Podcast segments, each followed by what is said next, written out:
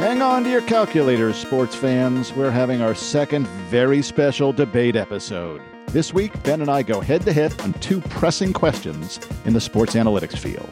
First, we'll take on the issue of data overload and debate whether there is such a thing as too much data. Then we'll turn our attention to a very different but nevertheless related issue biometrics. We'll go to the mat on whether or not professional athletes will be willing to share their personal biometric data in real time.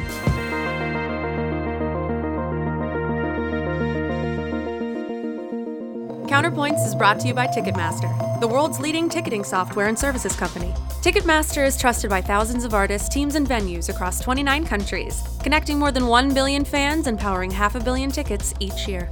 That's 15 tickets per second to live events around the globe. So whether you're grabbing seats to a must win game, catching the hottest show in town, or giving someone you love an experience they'll remember forever, head over to Ticketmaster for 100% safe, verified tickets to your next unforgettable event. Because live only happens once.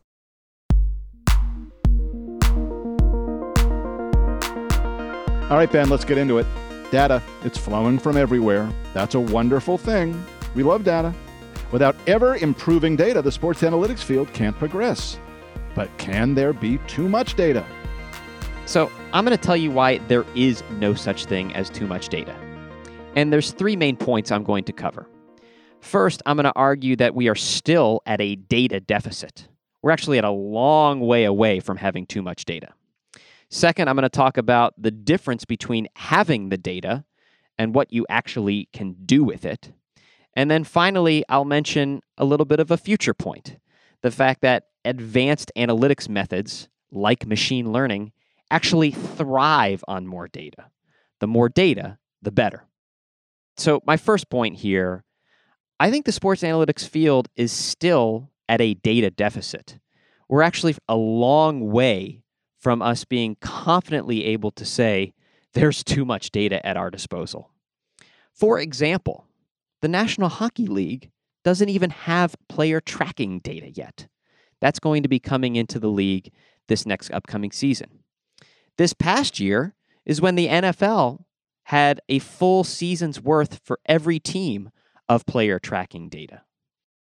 Teams in both of those leagues are just scratching the surface for how they can use this data to improve their decision making. And player tracking data is just one part of the puzzle. There are so many open questions around behavioral components of sports analytics.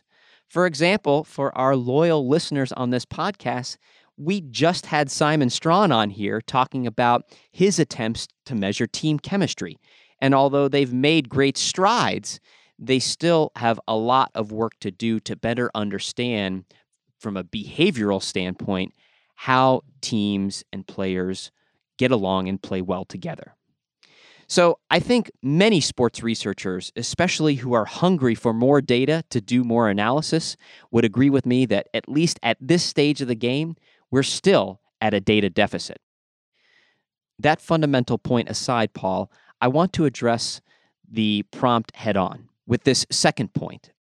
Even if you have what you feel like to be too much data, there is a difference between having the data and what you do with it. So, for example, in the NBA, all 30 teams have access to second spectrum data. One team may feel like that's too much information, whereas another team may feel like we need more. The bottom line is teams are gaining a competitive advantage in how they analyze and apply data.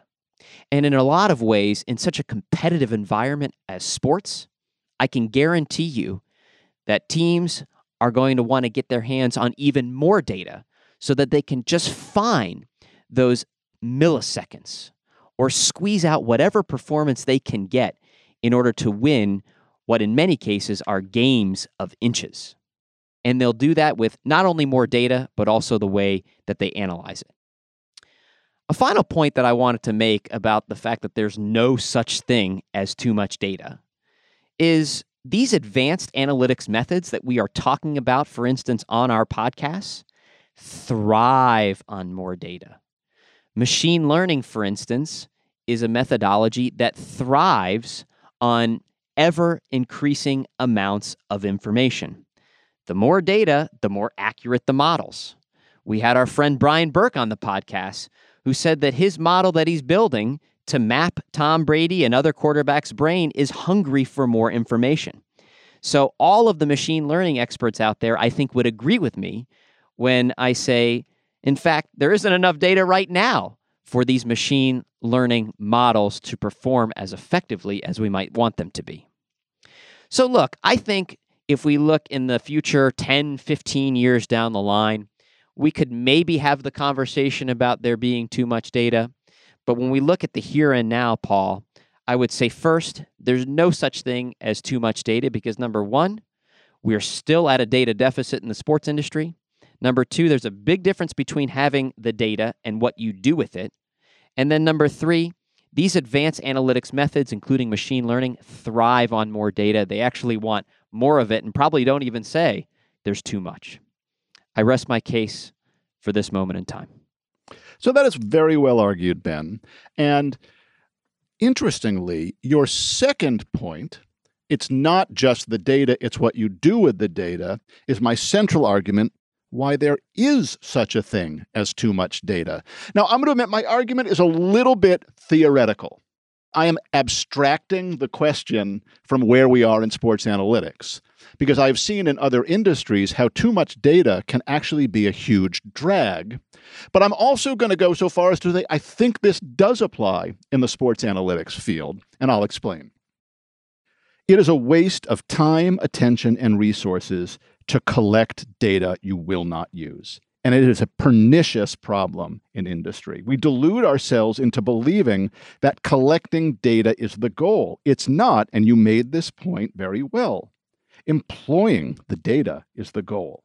So, collecting data for which there is no business purpose or which the organization is incapable of making use of over a known time horizon is nothing more than a waste of resources and a distraction from activities and attention that can produce real value right now. You argue that there is a data deficit, and in some sectors there may be, but in other cases, a lack of data is not the problem. In many cases, there is plenty of data, and it's mostly becoming a commodity given that teams don't collect it on their own right? They're relying on third parties to supply the data. That diminishes the value of the data and embellishes the value of making unique use of the data. It's not the data, it's the techniques, the tools, and the strategies to derive insights from the data and then to deploy those insights for strategic advantage. That's what's in short supply. No one has unlimited resources. And Ben, as you have written, Many sports organizations are still wrestling with the basic organizational structures and cultural change required to take advantage of even the most basic analytical insights. Organizations need to focus on creating value and advantage from the data that exists and stop following the shiny penny of measuring the next frontier and forehead perspiration drip rate. when we focus on the next great piece of data that we don't have, right, or fall in love with the next big thing that we may be capable of measuring, we lose focus on creating distinguishing value and advantage from the data we already have and have yet to master. Let someone else worry about what to measure next. You concentrate on creating value from what you can already measure. Paul, you have proven yourself to be a very skilled debater because you use both one of my arguments and some of my writing to your advantage. So I applaud you for that. And of course, on some level, I agree with you. I think the main distinction that I'm going to draw is I believe that sports organizations are a little bit different from other industries in that they have a very clear goal that they're seeking to achieve, and that is to win games. I don't mean to trivialize it. I don't mean to oversimplify it, but they're trying to win games. And they also, as a result, have a set of very focused problems to solve. What should be our starting lineup? What offensive strategy should we deploy? How should we regulate a player's training and practice schedule? And in a world where there are clear goals and focused problems to solve, that helps these teams put the data to good use. It helps these teams separate the signal from the noise. And in fact, in a world where teams are wrestling with the same types of goals and problems, where they will gain a competitive advantage is in new types of data and in new ways that they analyze it. And in many ways, my own biases are coming at play here. I think that the sports industry can serve as a very helpful example for how to use data in decision making, even if it's a lot of information. I mean, the truth is, Ben, I largely agree with your argument, but I think it's important that we look at the whole picture, right? Just as organizations are rightly identifying gaps in the data sets and identifying opportunities that they really can exploit without more data, there really is this huge risk that they're taking their eyes off the prize and not taking full advantage of the data that's already in their possession. And I think it's a big challenge for organizations to get both right.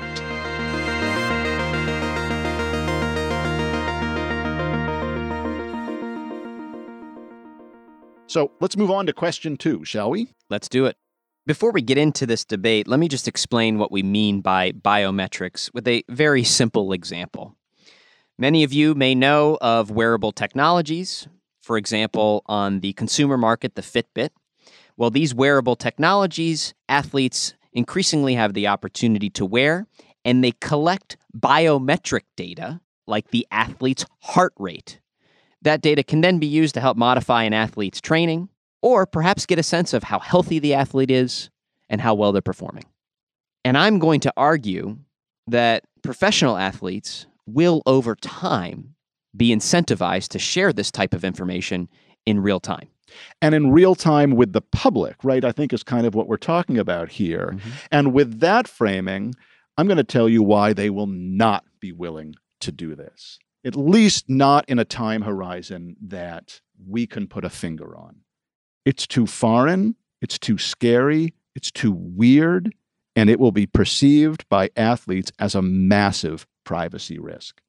The incentives that will be required to overcome these hurdles will just be too great. I mean, think about the risk of hacking. Imagine your biometrics were hacked by the Russians who then share it on fake Facebook accounts. think about the Senate hearings. But seriously, what if the data reveals something that could jeopardize an athlete's ability to earn as much money as she possibly can? There's so much that'll be left to interpretation, misinterpretation, and abuse. And then there is, I think, a pretty significant competitive concern. If an athlete's vitals are being tracked throughout a game, Who's to say the opponent couldn't look at the data and determine that the athlete is slowing down, or in a scarier situation, take advantage of a potential injury? Furthermore, the athlete's performance data can change public perception about that athlete. We've seen reports of who's the fastest or slowest players in basketball, or which players run the most and least distance in soccer. If a player can be proven that he's not giving his full effort through the data, then his job and reputation could be on the line. And then there finally there are logistical issues. Who actually owns this data in a professional context? Who gets to monetize it? The player or the team? I think there are just too many impediments to be overcome, at least at the highest levels of professional sports. Paul, one of the main reasons why I appreciate you so much is that you have just an incredible and consistent skepticism about the topics we debate. It comes naturally. I think by now our listeners understand and appreciate that about you as well. And the problem with your argument is that all you do is focus on the downsides here and you don't talk about any of the potential upsides for athletes. And I'm going to talk about those here in a minute. But first, I want to make things really clear. I am 100% for professional athletes to make the decision about their data on their own. Athletes should have the agency to decide whether or not their biometric data is shared in real time. And that's one really important caveat because they do have to weigh the downsides that you cited versus the potential upside. I also want to give a caveat that there are lots of player union considerations as part of this question as well that I wanted to note. Clearly, and for obvious reasons, powerful unions in professional sports are very skeptical, like yourself, of where biometric data being shared in real time for public consumption could go. So I'm realistic about that. That said, I do think there could be some exciting incentives for professional athletes to share their biometric data in real time. And it comes down to a couple of reasons. One, in terms of their on the field performance, they can gain a competitive advantage. And two, there are commercial or monetization potentials for professional athletes as well. So, first, from a competitive advantage standpoint, let's imagine that we are at the NFL Combine, which has already become a made for television event. And all of these players are fighting for draft position. And they're running fast 40s and they're jumping. But now we enter into a situation where we also see a player's biometric data, which can give a player who may not have some of the physical gifts or run the 40 as fast another metric that could distinguish them from their competition.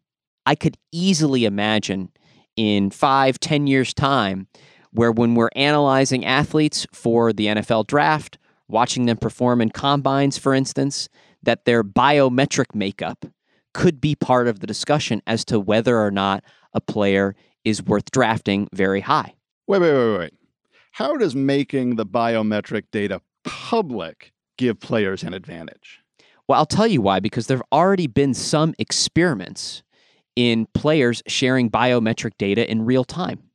So, for instance, in the National Rugby League State of Origin series, Jonathan Thurston of Queensland was about ready to take a kick to win the game. Think of it as a penalty kick in soccer parlance. And he was wearing a wearable technology that was tracking his heart rate. And what happened was you could imagine that during this extremely high pressurized situation that his heart rate would be going through the roof. No, that's not what the data showed. In fact, it showed that his veins were about as cold as ice and that his heart rate in that moment slowed down and he was as calm as he could possibly be. And so, what does that say? Well, it says that if Jonathan Thurston's going to be in that type of situation in the future, that he's not going to let the pressure get to him. He's going to respond calmly and put himself in a position to succeed.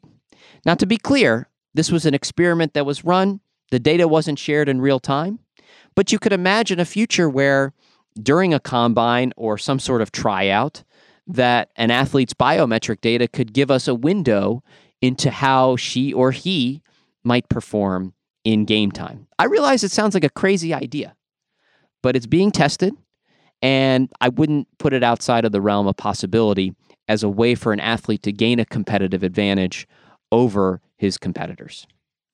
So I, I see that. Um, and I think that's a really helpful example. Thank you.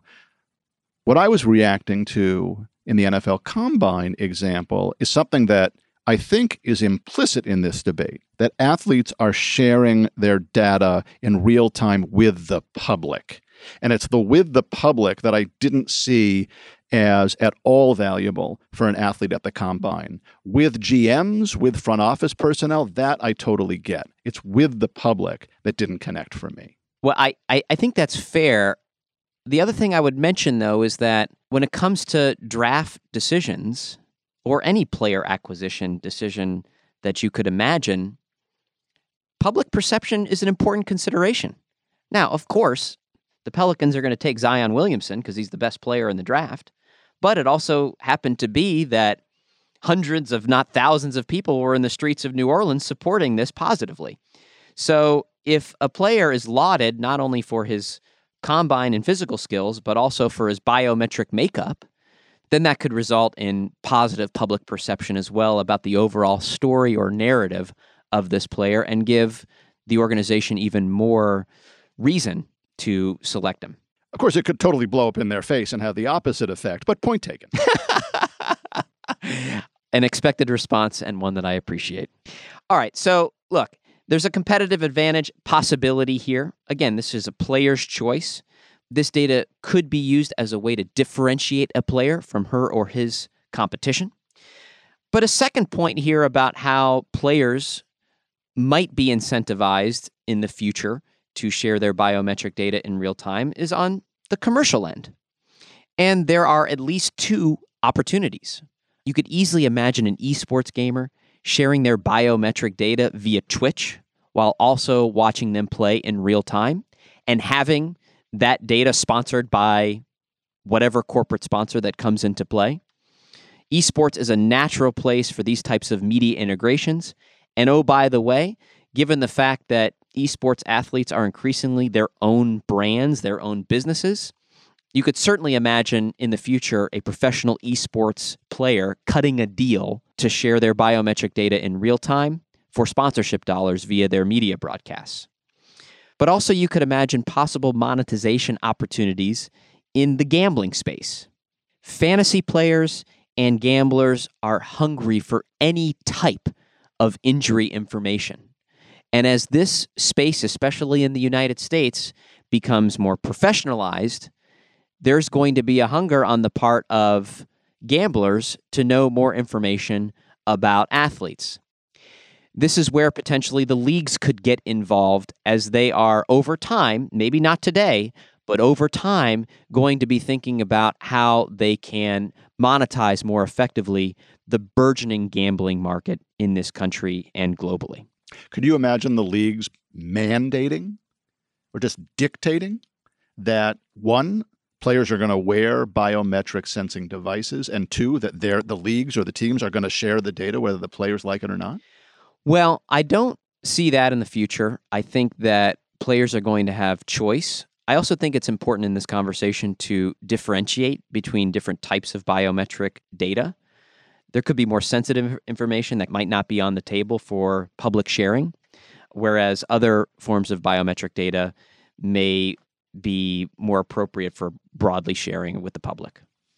I do think your esports example is a good one. I think that is the scenario where you can imagine this happening because it's an industry that is already kind of all about the data. Mm-hmm. The participants are young and accustomed to kind of a, a, kind of transparency and even embracing a kind of transparency that I think is foreign to some people who are older or certainly less familiar and less comfortable. Uh, to people who are older. And they're not highly compensated, at least not relative to, you know, big four, right? Mm-hmm. Professional athletes. And so the incentives are going to be more meaningful. So I buy that. That's the extent of where I'm going to be willing to agree with you. However, I, I, I think when you get to, say, the NFL, which would be the place where the value would be the greatest because that is the epicenter of gambling and fantasy sports, I just can't see professional NFL players being willing to share anything other than the most basic data. But it was very well argued, Ben. Well, thank you, Paul. And, you know, if I may, I, I agree with you on that point.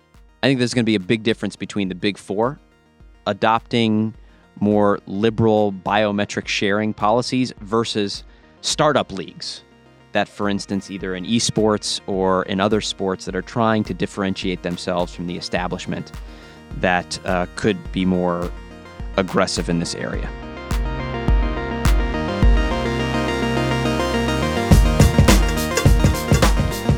This has been Counterpoints, the sports analytics podcast from MIT Sloan Management Review. We'll be taking a brief hiatus for the rest of August so Ben can go fishing. Our next show drops on Thursday, September 5th. You can find us on iTunes, Google Play, and wherever fine podcasts are streamed. If you enjoy Counterpoints, please take a moment to rate and review the program on Apple Podcasts and tell your friends while you're at it. Counterpoints is produced by Mary Dooe. Our theme music was composed by Matt Reed. Our coordinating producer is Mackenzie Wise. Our crack researcher is Jake Menashe. And our maven of marketing is Desiree Barry.